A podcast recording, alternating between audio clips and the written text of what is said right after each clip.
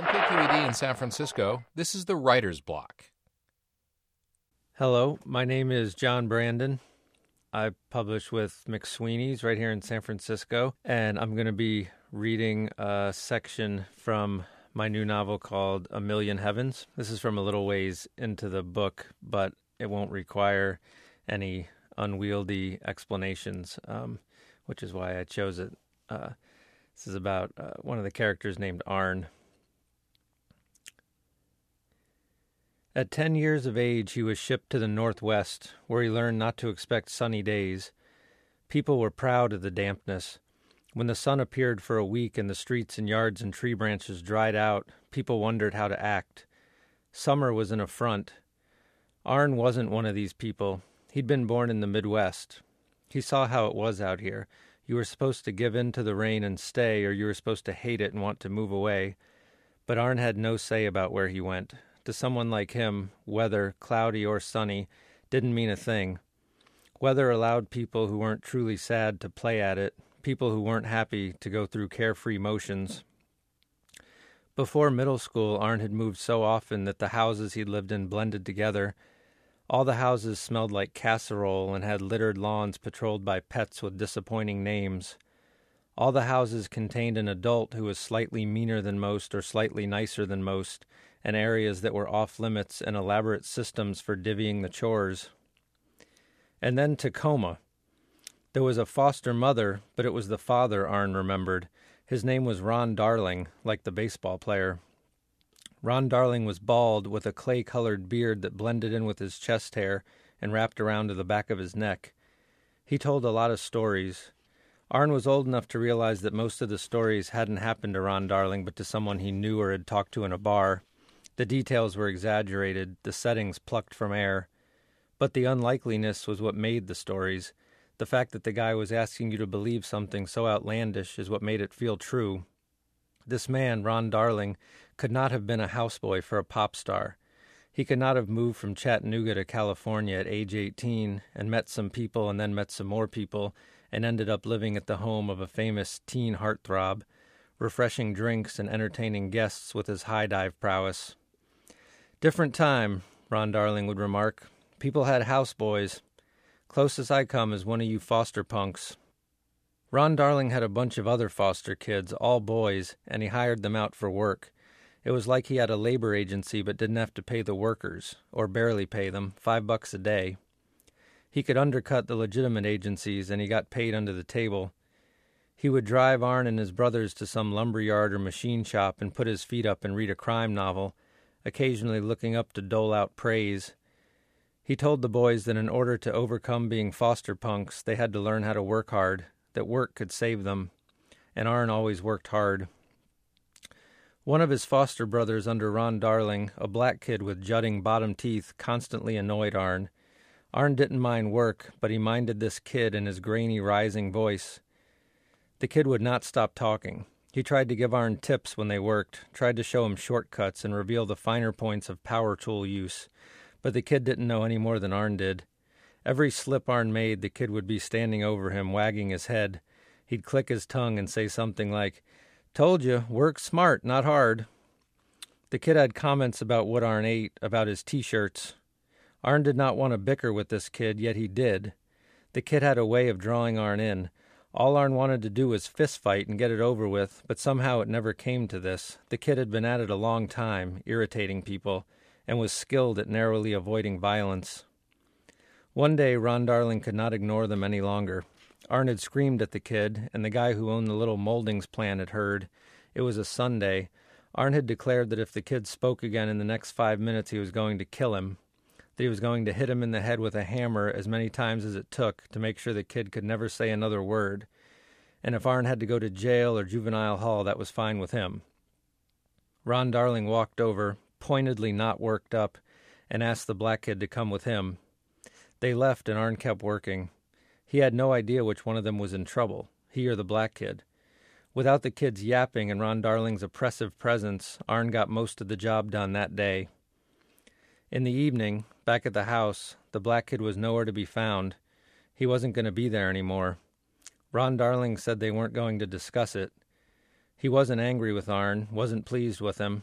A problem had arisen concerning his business, and he'd smoothed it out. That was all.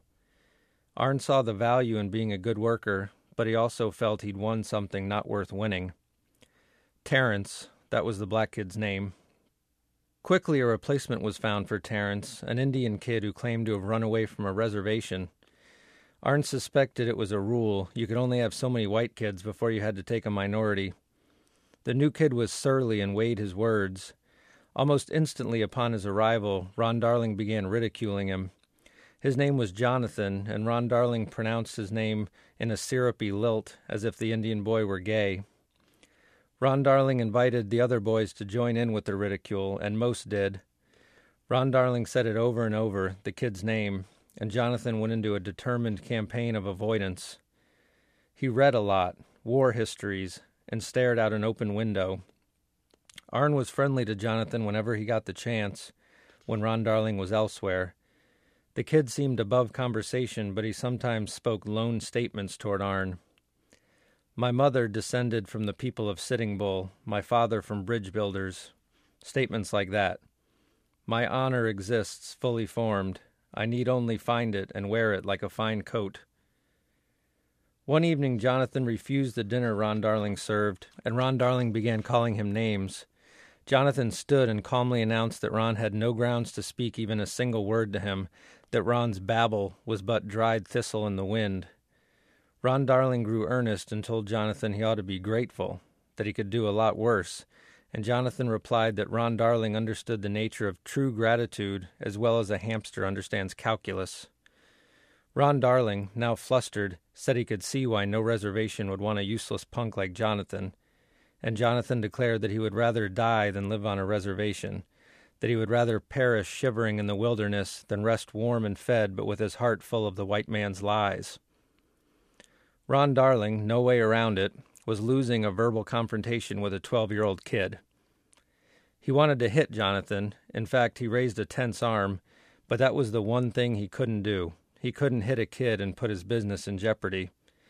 He could either keep the kid and keep making fun of him and risk being made a fool, or he could do what he'd done with Terence, invent some infraction worthy of dismissal and send him down the line to the next family, which is what he did. Arn, in Jonathan's absence, felt spineless. He felt like Ron Darling's pet. He liked working hard, but he was losing faith in it. For choosing the evil he knew in order to delay the next move, the next upheaval, he felt beaten in spirit. A few weeks before eighth grade was to start, Ron Darling's wife left.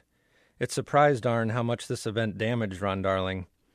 He grew sullen and less mean. He ate nothing and played music in the house almost constantly, music without words, music that seemed meant to drown out whatever was going on in his head. His wife had been a negligible presence, not wanting much to do with the boys, but apparently Ron Darling needed her for something.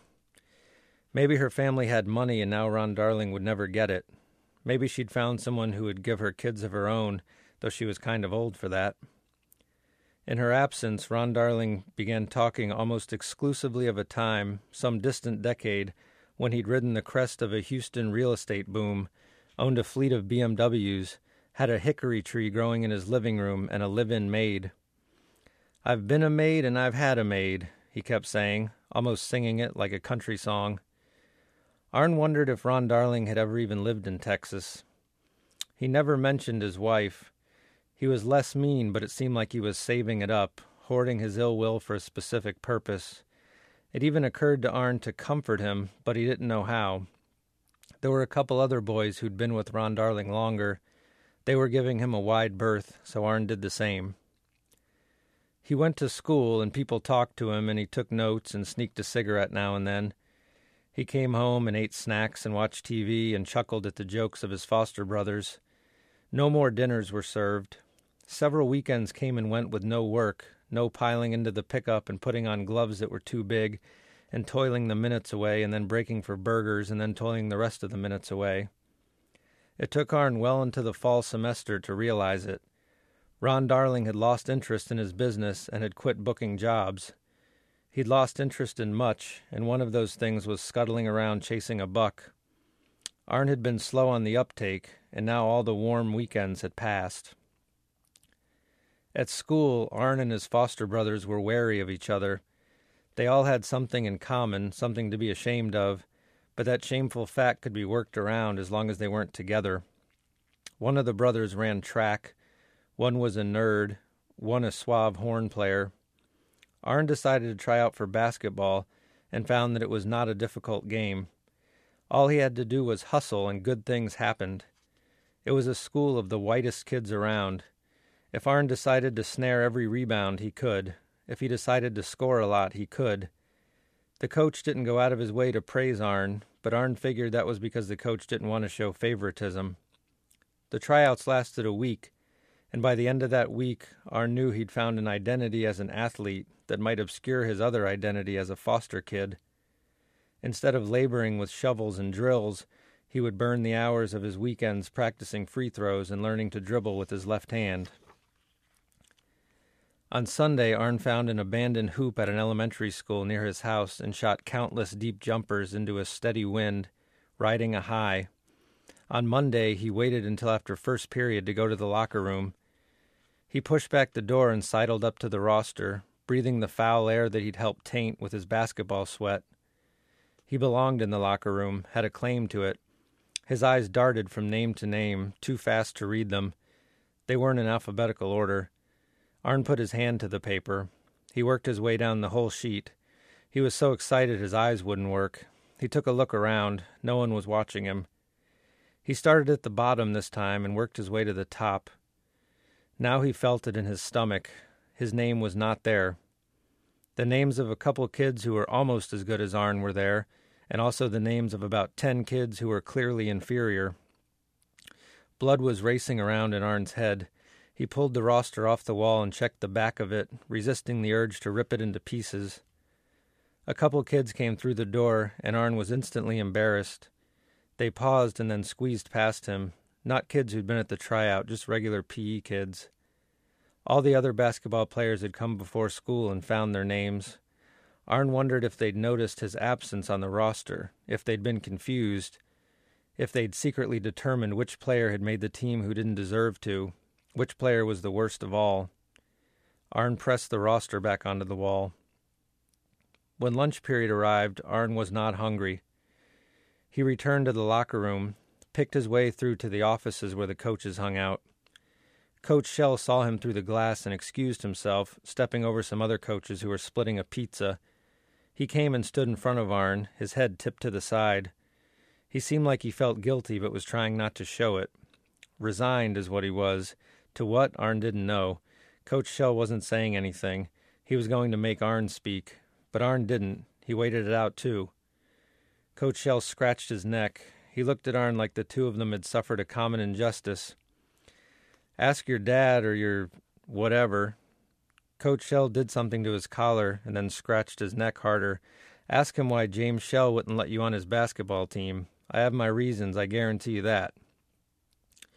Arn did not agree to ask Ron Darling anything. All he wanted to say was that none of this was fair, but he wasn't going to say that. If you're trying to piss off Ron Darling, you should have let me on the team. Coach Shell shrugged his shirt back into place. It's not like you have to quit basketball for life. It's just a middle school team, worst one in the county. Say I was the best player at the tryout. I want to hear you say it. Say I'm the best basketball player at this school. At this point, Coach Shell must have considered his job, considered the fact that he would get in trouble for unfairly excluding Arn. All he would say was, You worked hard out there. You gave a great effort. That evening, Arn went into the back room of the house where Ron Darling was sitting in front of his TV and announced that whatever feud Ron Darling had with Coach Shell, it had cost Arn a spot on the team. It's a poor musician who blames his instrument, Ron Darling slurred. I'm not the musician, Arn said. That's Randy. I'm blaming you. James Shell can go to hell. Yeah, he probably will. It rhymes. James Shell can go to hell. And you'll go right along with him, you asshole. Ron Darling's breath caught. He looked small in his recliner. His white t shirt was stained down the front. It didn't take him long, a couple shamed seconds, to understand that he had fully fallen, and this was the sort of thing that happened after the fall. Your once loyal charges told you to go to hell. After the basketball episode, things went downhill at the middle school. Arn's PE class did a unit on archery, and some kid intentionally shot Arn in the arm with one of the dull wooden arrows. Arn, in frustration, broke the arrow in two. He was sent to the office for destroying school property. Arn began drinking protein shakes and doing lots of push ups, not even counting the push ups, hoping for fights that never materialized. People seemed afraid of him, not in a way he enjoyed, the girls as well as the guys. He took all the money he had, the multitude of five dollar bills Ron Darling had given him for each day he'd worked, down to the discount store and bought their cheapest home gym. He dragged it into his room and cleared a space for it, sliced the box open and spread the parts over the worn carpet. The gym didn't use weights, but had heavy bands you had to stretch. It was around midnight, five hours after he'd brought the box into his room, this box adorned front and back with pictures of a satisfied man doing curls that Arn threw in the towel. It wasn't his fault that the thing wasn't coming together. There were missing parts and extra parts. The directions were vague, grammatically incorrect. The assembly, even if it were possible, did not seem a one man job. Arn leaned down over a flap of the cardboard and drove his fist into the face of the satisfied man doing curls. He collapsed on his bed. The store where he'd bought the gym didn't do returns. If you bought a thing, that thing wasn't their problem anymore. Arn told himself he'd work more on the home gym the next evening, but he didn't. Close to graduation, Arn tried and failed to pick up smoking as a regular habit. He was relieved middle school was ending, but not hopeful about high school. He skipped the graduation ceremony, of course. He had his own ceremony, which was the cleaning out of his room, the getting rid of everything the home gym and his basketball sneakers and a half pack of cigarettes he'd abandoned and report cards and a coin collection he'd forgotten about and a mariner's cap he'd stolen from one of his old foster brothers. There was a lake nearby with a rotting dock, and Arn guided wheelbarrow load after wheelbarrow load through the woods, over a hard packed trail full of roots that bumped the wheelbarrow up off the ground, and out to the end of the dock, where he tipped the wheelbarrow forward and wrestled it side to side, dumping every scrap.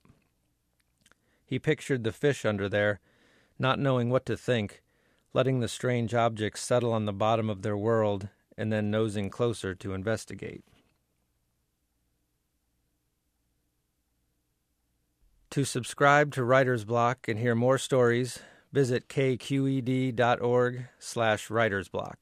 The Writer's Block is produced by KQED.